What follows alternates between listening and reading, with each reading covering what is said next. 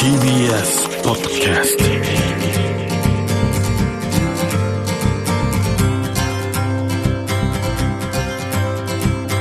石川みです。日曜日のこの時間関東2000個の酪農家の皆さんの協力でお送りするこの番組。絞りたての話題をお届けします。石川みメールをいただいてます。これは町田市の千春さんです命の連鎖。人間は食物連鎖に入っていない。食べられることがないからいただきますと言わなくてはいけない。なるほどと思いました。これからも番組を楽しみにしてます。ありがとうございます、福井先生のお話からいただいたんですけども、まあ、この食物連鎖食べ物命の連鎖だけではなくて実は産業革命以降化石燃料に依存してから地球全体のこの資源エネルギーの循環からも人間は外れちゃったので今日の環境問題というのを引き起こしている。で改めて今こそこう循環するエネルギーにね自然のサイクルに戻っていく。まさにこうリサイクルをしなければいけない。エネルギー切り替えなくちゃいけない時になっていると思うんですけど、まあ、このエネルギーシフトを見事に遂げつつある国があります。それは実はアフリカのケニアです。2008年からケニアビジョン2030っていうのを掲げて環境を守りながら産業を発展させ人々の暮らしを豊かにするという目標を立てています。これブルームバーグによると再生エネルギーへの投資は世界5位になってて、まあ、ちなみにですね20年前のケニアはどんなだったかというと全体の64.4%がバイオエネルギーと言ってるんですけどもこれ木を燃やすという非常にこう初歩的なエネルギーでした。でそれにプラス海外からの化石燃料の輸入に依存していたので、まあ、市場に左右されたりして不安定だった、まあ、こうしたことから2013年の時点でも電力へアクセスできる人は国民の28%しかいませんでした。でその7年後電力にアクセスできる人の数は71%まで伸びています。でそして現在その71%の電力の92%がクリーンエネルギーにより発電されています。でこのエネルギー使用全体でいうと74%がこのクリーンエネルギー再生エネルギーによって賄われているんですけどもこのケニアビジョンは2030年までにこれを100%にすると宣言しています。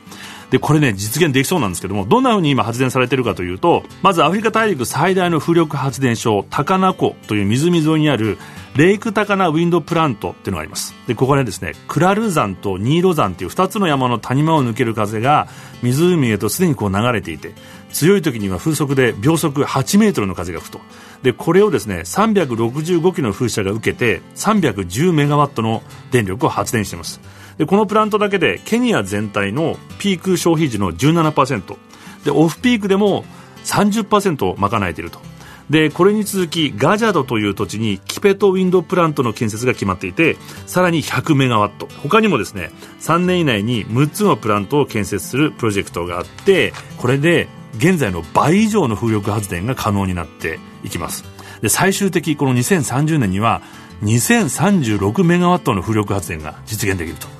で風力に加えて地熱も豊富です。ナイロビ北西ヘルズゲートナショナルパークにあるオルカリアジオサーマルプロジェクトというのがありましてこれ2つの大陸プレートが引き裂かれる真上にあるグレートリフトバレーというところからは絶えることなく地熱が噴き出しています。1981年創業時には86メガワットだったんですけどもその後拡張されて現在は791.5メガワット。ケニア全体の27%をこれ賄っています。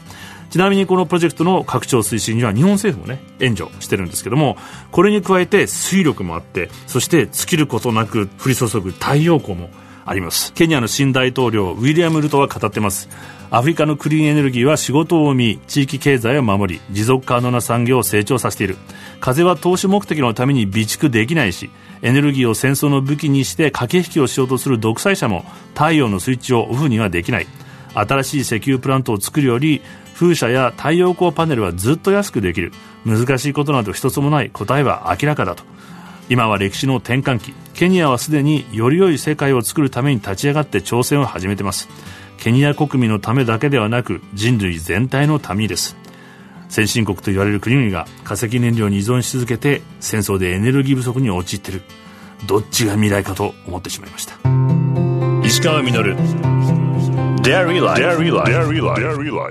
がやってますデイリーライフ。3週目になりますが、今朝もこの方をゲストにお迎えしています。日本酪農教育ファーム研究会会長で、墨田区立第三寺島小学校校長の福井みどり先生です。おはようございます。おはようございます。今週もよろしくお願いします。お願いします。で、今はその日本酪農教育ファーム研究会の会長さんに。はい、国分先生の後を継いでやっております。福井先生だけでもこんな経験があるってことは、他にも実施されている。あ、もう全国で。全国でこれが起きてるっていう、はい、そうです。コロナ前まではとても盛んに行われていたんですが、うん、今はほとんど細々と。まあそういう意味でもね、やっぱコロナっていうのは本当に子供たちに与える影響っていうのは。本当に大きいです。もういろんな体験ができないですから、歌も歌えなかった。ええー、子供ってほっといても歌うじゃないですか。そうですね。まあ音楽での歌は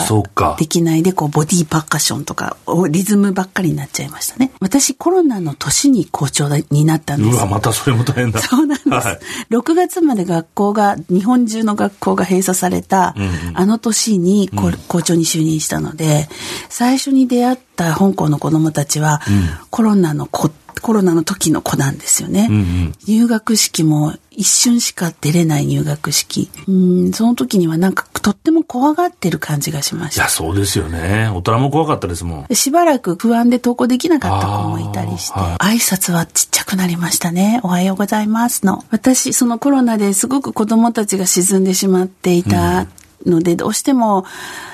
本当は牧場に子供たち連れて行きたかったんですけど、はい、それは無理なので、うん、関東生乳関連さんにお願いをして、はい、第三寺島小学校に牛が来るというモーモースクールを。出張体験の方ですね、はい、6月1日にやりました。朝からみんなもう牛が来る、牛さんが来るっていう感じで、いやいや。3、4年生を中心に行ったんですけど、結果として全部の学年が、あの、来て牛に近くに行きたくて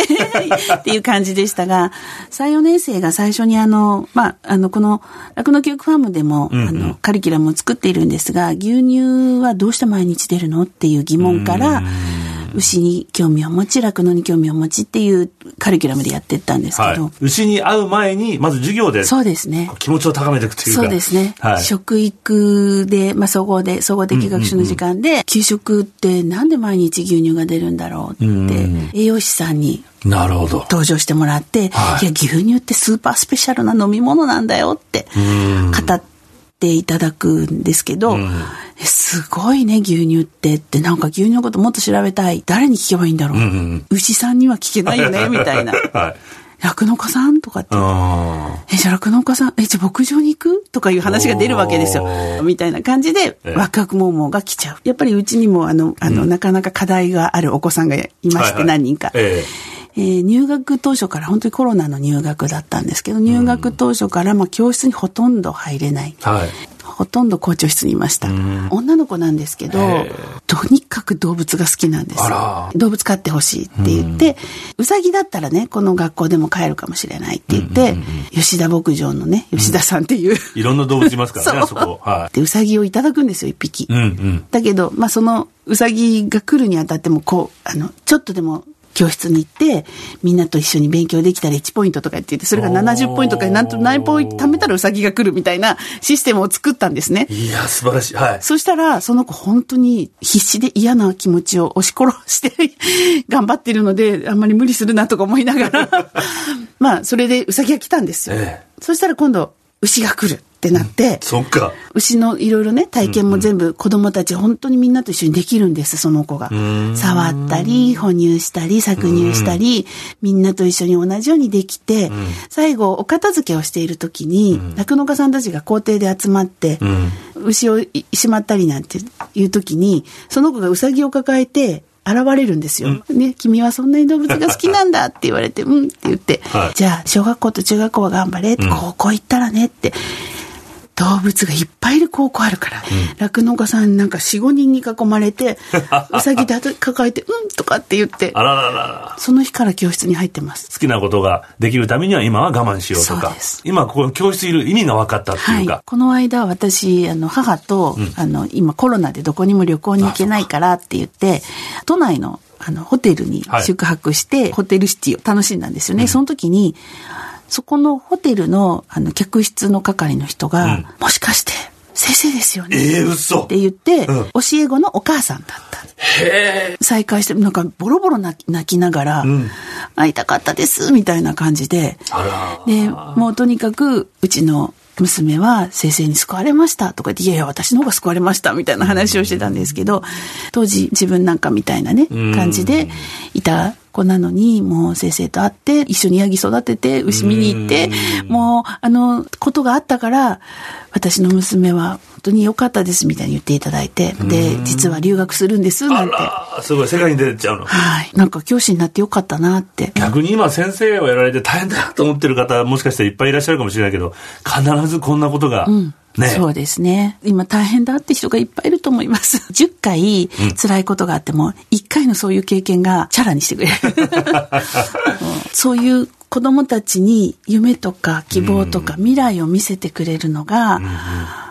酪農教育ファームだなって本当に思いましたね。まあ、こう他の命と触れ合うことっていうのは本当にすごいことなんですね。自分の生きるに直結している命。そこが大事なんだと思うんですよね。まだまだお聞きしたいことが尽きないんですが、時間となってしまいました。福井先生には来週もご出演していただきます。石川稔デイリーライフ。先週に続き、日本酪農教育ファーム研究会会長で、墨田区立第三寺島小学校校長の福井みどり先生をお迎えしました。石川稔。デイリーライフ。石川みのるがやってまいりました「デイリーライフ」この番組では皆さんからのメッセージをお待ちしております。メールアドレスはミルクアットマーク TBS.CO.JP です。採用させていただいた方にはミルクジャパンのオリジナルグッズと番組ステッカーをプレゼントさせていただいています。番組公式ツイッターもあります。ハッシュタグミルク954をつけてつぶやいてみてください。よろしくお願いします福井先生ねお話伺ったんですけどもうさぎと少女そして酪農家との出会いとか教え子の親との出会いとかこう一瞬でこうバッと変わったり報われるような出会いっていうのはやっぱりあるんだなってこう思いまして思うとこう不思議でね偶然にも思えるこうしたこう様々な出会いがあちこちでこう毎日奇跡みたいに実は起こってるのかもしれないなと思うんですけども先日ニュースに出て僕ショック受けたんですけども、まあ、大好きなロックミュージシャンの方が亡くなって実は20代の頃僕アメリカから帰ってきて行き場もなくブラブラしてた時に偶然バーでお会いしたことがありましてまあ、そんな僕をですね頑張れよってこう励ましてくれてその後ライブにまで招待してくれました、まあ、行き場のない当時の僕を自分を信じられるようなね気持ちに一瞬でしてくれたんですけども。アインシュタインが言ってます。人生にはたった2つの生き方しかない。一つは奇跡などないかのような生き方。もう一つはまるで全てが奇跡であるような生き方だ。